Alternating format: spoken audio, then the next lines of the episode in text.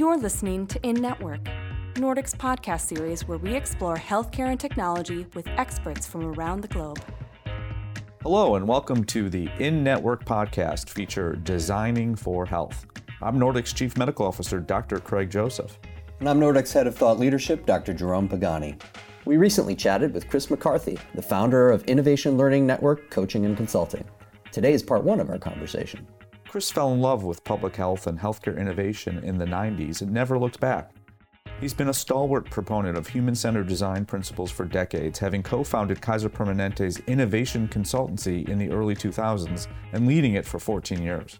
In today's episode, we will talk about Chris's lifelong passion for people, technology, and innovation, and his use of the Commodore 64, but surprising lack of Radio Shack computing in his youth. We'll also discuss business process improvement as a gateway to better design and the birth of technologically enabled population health management. Let's plug in.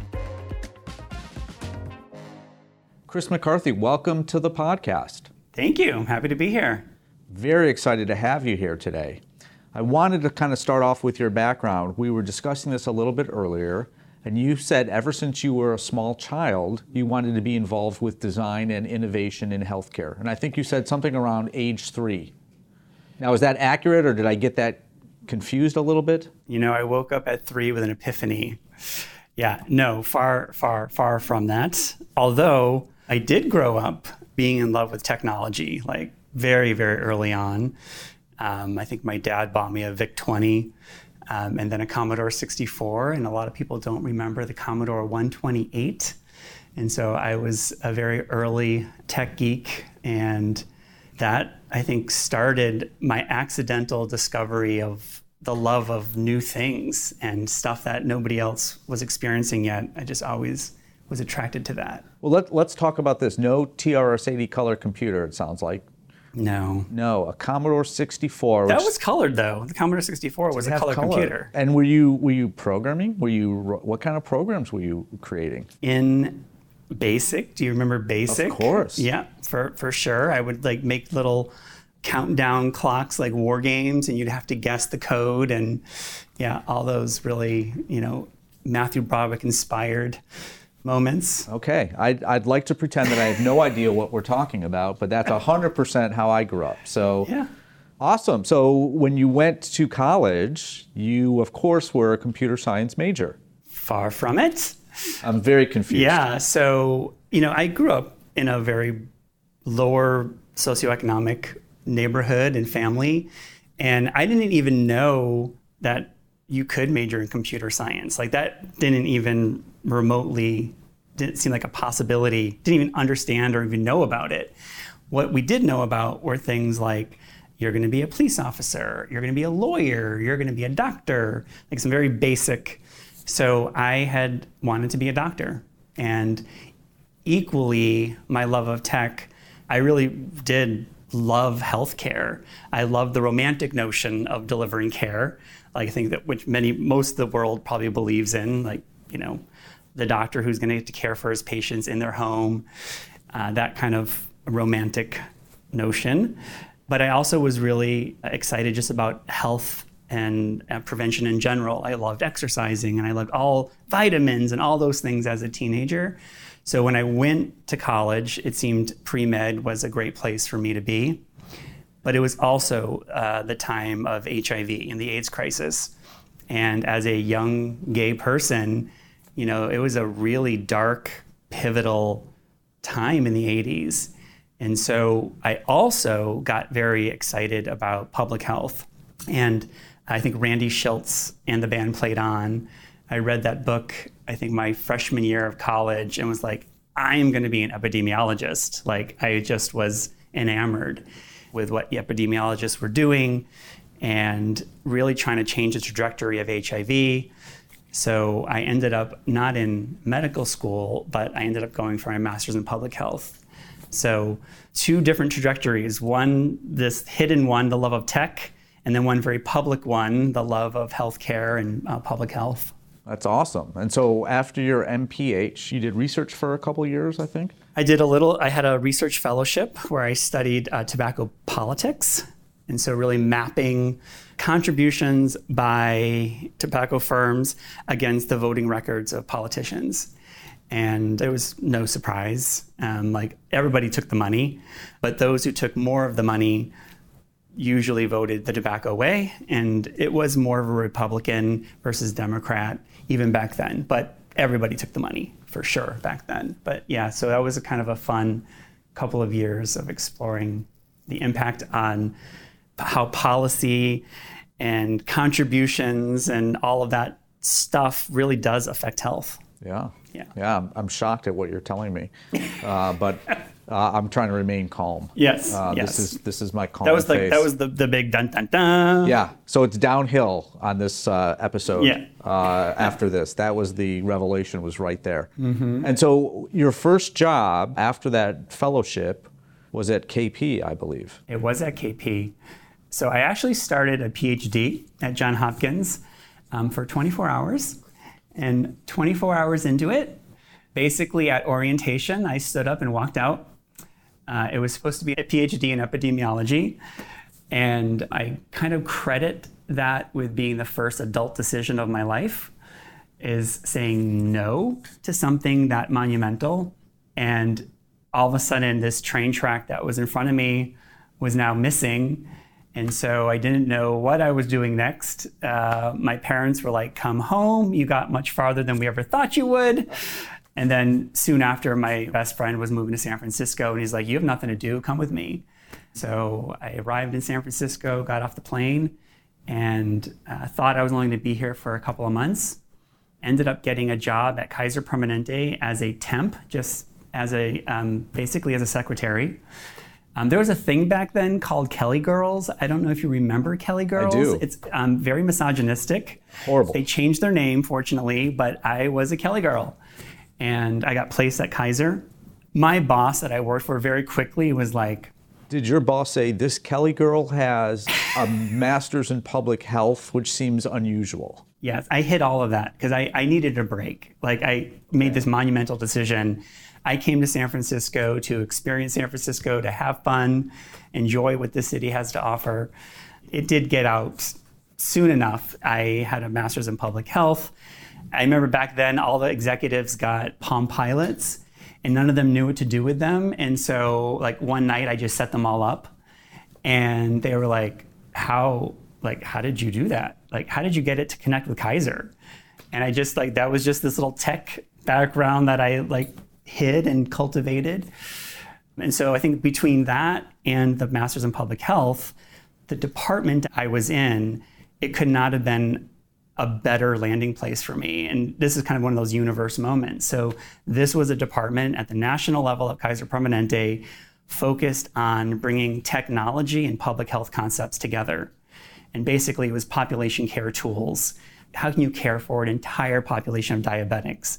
How do you care for an entire population of, of people with heart conditions? And I mean, it was just a, a perfect combination of the two, and nobody was doing that stuff back then. So uh, that was my very, basically my first profes- real professional effort at Kaiser, and I was there for 20 years. Wow. So it all started accidentally. Accidentally, I had to say no to Hopkins to get to that next step of public health and tech. And so I, I'm very interested in hearing about how you moved on. But before we get there, Yeah. I want to know what was going on at that orientation. Um, what what normal humans take some time to figure out that they made a huge mistake. Yeah. And maybe a semester or two into their PhD program or grad school or whatever it is. You on the first day of orientation First day. and so, what was it that hit you? I mean, Yeah. Seriously, because that I, I wish I had that kind of insight. Yeah. So I did have something that I think a lot of incoming graduate students don't have. And that is, I was a lifeguard for 10 years. And I spent the entire summer before getting to the PhD program staring at the ocean for eight hours a day, obviously looking for people who are drowning, but also like it's a very meditative, deep, like it's a lot of quiet. You're focused, but you're also very peaceful. And as it was going, like week after week, I felt something not right. And it took me sitting in that orientation to tap into what was happening to me over the summer, which it, it, it was just, it was me implicitly understanding this was not the right next step for me. Like the right next step for many other people, but this was not my path.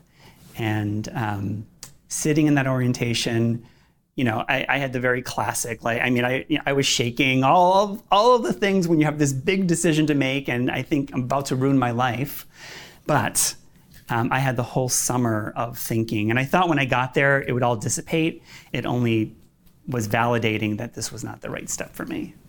Wow. So it had been building, and that was really just. it had been it. building, and I think it's, it's also the power of you know, we talk about like mental well-being and all the things that are happening right now in 2022 and 2023 and beyond, like trying to incorporate these practices into your life. I think this is a very early case of what meditation and that spaciousness can do for somebody. And it, it did clarify for me, although I did have to move to Baltimore and show up to orientation. I wish I actually made the decision before I got there, but at least I didn't sign the loan papers. Yeah. That was a good decision. So you mentioned that at KP, this was kind of the first time that you were introducing technology into population health management. Can you say a little bit about what the sort of state of the art was before you began introducing these technologies and what that offered you a chance to do both on the caregiver side and on the patient side that you know hadn't been there before? Yeah. Even back then, what they were doing and what many were doing still felt state of the art so it was Excel files. And every caregiver, so whether it was the nurse who was monitoring a population or an assistant, they had their own Excel file. And these were elaborate Excel files. I mean, like had a lot of information in them. And the population care coordinator would go through their Excel file, start at the top, and they would work their way through their entire population. And then they would start back at the top again. And you know that might take many weeks or many months to get through everything and often a physician or a nurse would give the population care coordinator some additional data and they would enter it into an Excel file. So even that seemed decent, but it doesn't tap into bringing it all together. So, what happens when that person leaves Los Angeles and moves to San Francisco? Like, how does that one line from the Excel file get transferred? It doesn't get transferred. Like, back then, you just started over. And often that was a solution for many patients and clinicians would you have a full new intake and you start all over and you start all your care plans all over again. You know, you might ask them about what was happening in the past. This is bumping into the early EHRs. So I was a side project to one of the main projects in this department, which was to bring to life an electronic medical record for Kaiser Permanente. And back then, there were several competing electronic medical records happening. There was Epic that was in the Northwest. Very simple little system. It was nothing compared to what it is now. There was Oceania, a technology called Wave, and there was a third one called um, CIS from IBM. Those were all being developed, and we knew all of them would need population care tools. Like that is kind of the promise of bringing all the data together. So before it was Excel files, and the first step to bring it all together was a national database with all of the physicians and population care coordinators having to agree on the data fields. And then what would happen on a daily basis, the care coordinator would get a fax from the database and it would fax them all of the care needs that a patient who was arriving to the clinic that day needed. So, if a diabetic patient was registered for a diabetes appointment, this population care coordinator would get a fax and say they haven't had a foot check, they haven't had an eye check. It would give them all the things to jump right in. And then also, once a week, their file would get updated from the national database and keep up in sync if someone changed locations or if they had new members added to it. And that was a big leap forward. Just the fact that that was coordinated. And I remember like thinking, wow, fax machine. Even back then, I was like, are we using fax machines? But actually, it was a very clever in real time solution because as the patients were arriving that day, the reception and population care coordinators got their pile of things they needed to focus on with those patients who were arriving into the office. So, a big leap forward from something that already seemed like a good leap forward, too. Just we're starting to bump into the promise of electronic medical records for sure. Yeah, that was like just in time. As you were describing it, I thought that's actually pretty good. Yeah. And you know, giving me the information that I need the day that the patient's scheduled to come in is today sometimes a difficult thing to get. So I'm, I'm fascinated by that. And that was all just fax paper. I'm thinking of that shiny fax paper back yeah. in the day. And you took that into the room and saw the yeah. patient or the nurse did prior to the physician going in. That's a, and, solves a and problem. Immediately, all of the quality scores just dramatically starting going up because no longer did the clinician or the nurse or anybody have to go hunt their paper chart to see what was needed. It was automatically presented to the care team to do the right thing in the right time. So that was also a pretty amazing leap forward, too. What I find really interesting about this is that you're talking about digitization of the right kinds of information, care continuity, and interoperability, three issues we still are working on today. And it's not a complete circle, obviously. There's progress constantly being made. Yeah, for sure. And that was 1997. Yeah. Which, I mean, is just remarkable to think that, that that's what was happening even then. Yeah. So clearly, from a design perspective, what you're saying is we need to go back to faxes. and I support that. I think that's right. And the major problem is the fax server. We need to go back right. to the paper because the paper was the that, key. That oh yeah, that that really. And you could flimsy. actually mark on it with your fingernail. Not as good as the mimeograph paper, right. but what I really like uh, about this is is inherent in your story is this idea that innovation isn't a destination. It's really what you're really doing is constantly looking at how do I take this set of things and apply it in new ways to problems and just keep pushing forward. Absolutely. And with the very things that you have in front of you. Like it's not necessarily, you don't have to wait for five years or 10 years for the next thing. Like we had fax machines for sure. Those could be connected to a database pretty easily. That wasn't complicated. It was, it was complicated, but it was pretty doable. Like these are solutions that were already out there and it was just assembling them and having the political will to say, well, the hardest part, as I said earlier, was getting everybody to agree just even on we're going to call it mm-hmm. these data fields, that's what we're going to name them. And these are the 10 things that are most important for all of our patients. We don't care about the differences of LA versus San Francisco or Colorado. What's common for all of them? And so that's the political will. So sometimes it's less about technology and it's more about just really the focus and political will to make the decisions. I know we're going to come back to this a little bit later in the discussion, but one of the things I, I, think I hear you saying is the reason this was so successful is that all of the stakeholders were focused on a particular shared objective. For sure. Yeah, for sure. Larger than just process or technology. Yeah. Well, you brought up the P word. So I will say that this is where everything kind of fell apart. so, in some way, the technology like I said, was almost the easiest part of this. But process ends up being quite complicated because workflows, just because of space configuration, all those things are quite different. And part of my role I would describe as a business process engineer. So really thinking about like what are the current workflows and then start thinking about well what would be the optimal way of doing this. And we would work very hard. I would go to clinics and watch people work and interact with the systems and then think about how this fax machine is going to change their lives and then design a whole new workflow. And everybody would be like, this is awesome. They would sign off on it. And then I would come back months later and nobody was doing it. Like everybody was using the fax machine or somehow fitting the technology into their whatever workflows that did work for them and they didn't care about optimizing and they didn't and I have to say it was deeply dissatisfying to spend all of this time redesigning processes and the ability to implement new processes. I think there's a gap between designing them and then implementing them. And this is where like I started getting very interested in like, well, how do you do that? Like there's got to be better ways to do this. And in some way, and I think I shared this with you before, like business process engineering is almost like human centered design, but it's neither human centered nor designed very well.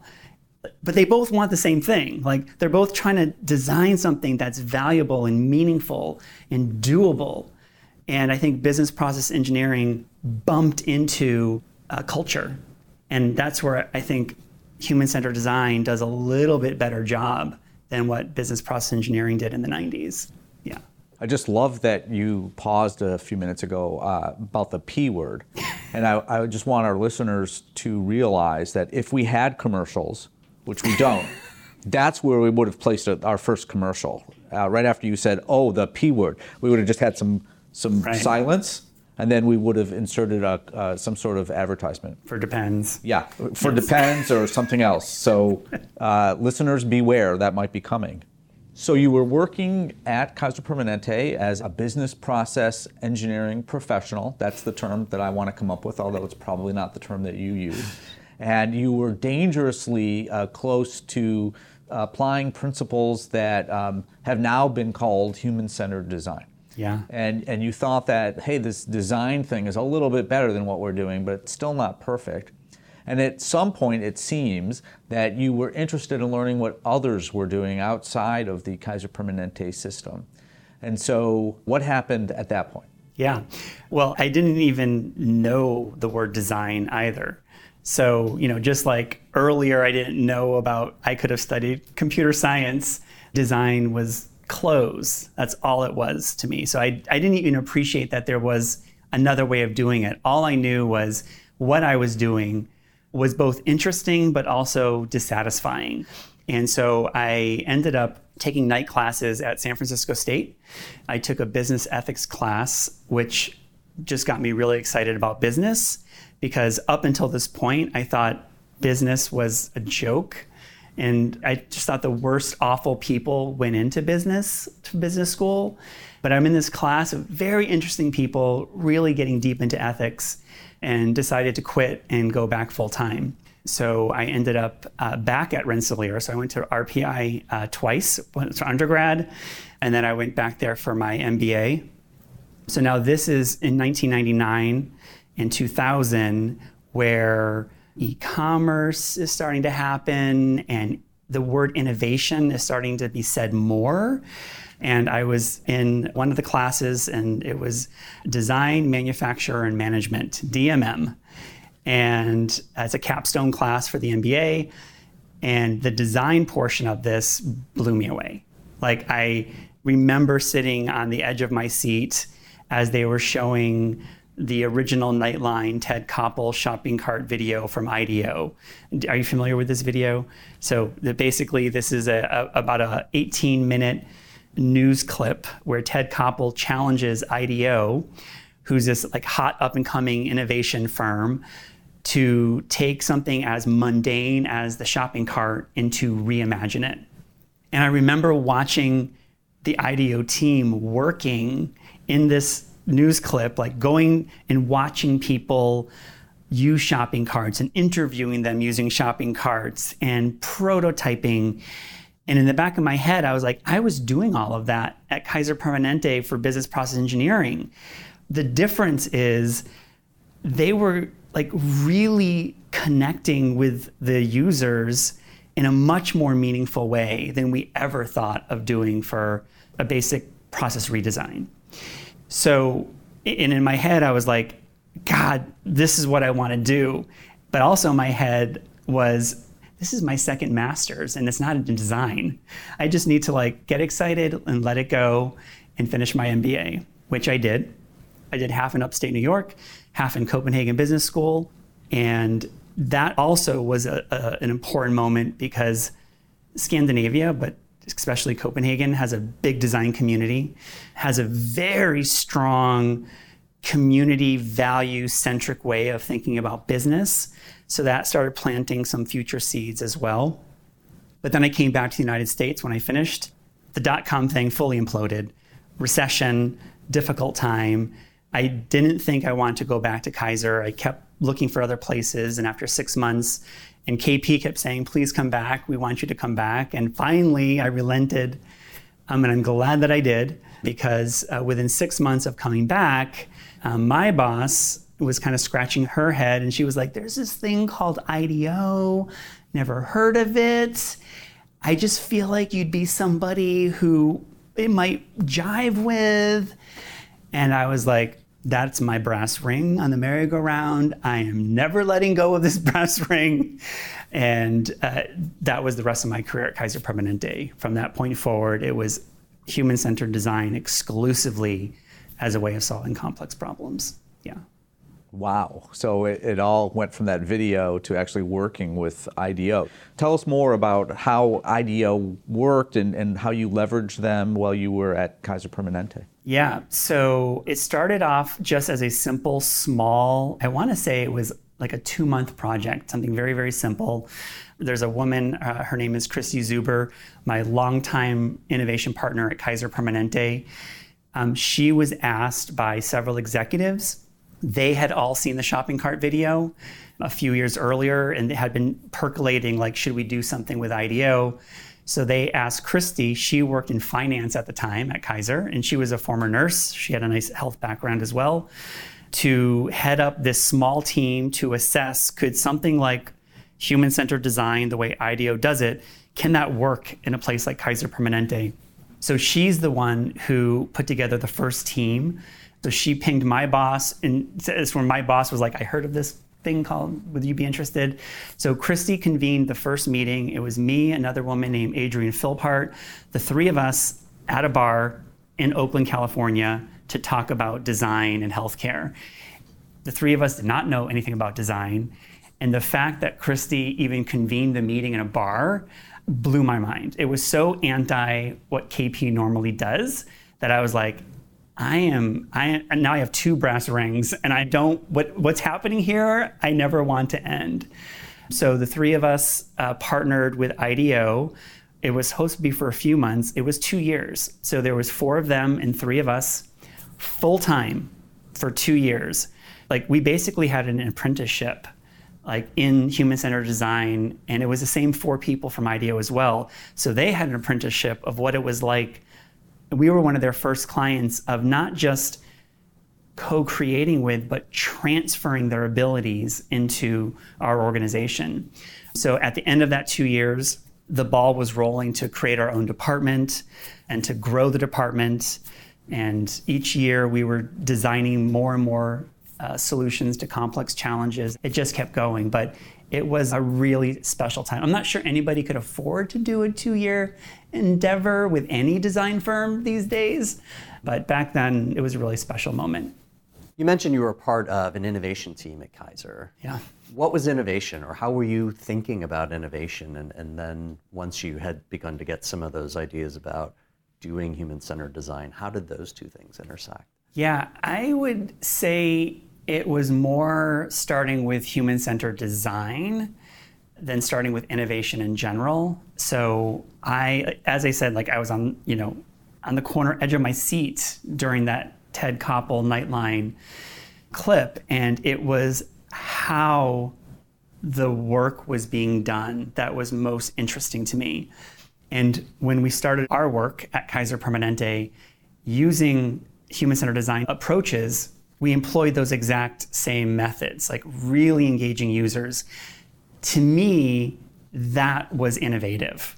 Like what it later became as our sophistication level came up, the way we even talk about innovation became smarter and smarter. We realized that we were creating novel solutions that were providing deep value because we were rapidly scaling them across the entire system. But that, in some way, was after the fact. So, those first two years, we didn't even have a name for ourselves. We were all donated from different departments. I was donated from the electronic medical record. It was called KP Health Connect. We were just getting going with Epic. So I was donated from them to make sure that we don't you know, innovate away from Epic. Christi was donated from finance. Adrienne was donated from organizational development and design. So we were all coming together to try to create better ways for Kaiser, and at the time it was Kaiser nurses, that was our first few projects, for Kaiser nurses to do their work. Can it be more joyful? Can the patients get more satisfaction for how we're doing this work? And towards the end of that, we understood we were innovating, and that became our name was the innovation consultancy.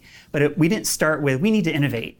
We said we have a problem. Like their nurse communications are a challenge. Medication administration is a challenge. Let's build something new. And it was later that we said, oh, we're innovators. I know we'll dive into this deeper, but what I like about what you're saying is that there was an aspect of the design that was really focused on the process and making that as efficient as possible and as joyful as possible. But there was also an eye on value to the organization as well. And so, two goals, both of which were being driven by this process and methodology. Yeah, for sure. And I would say there was a very explicit goal that we needed to add value. Like, that was clear. Like, why do you exist in an organization if you don't provide value. But then there was a very selfish value goal that I think both, all three of us, Adrienne, Christi, and I, we knew that this is how we wanted to work the rest of our lives.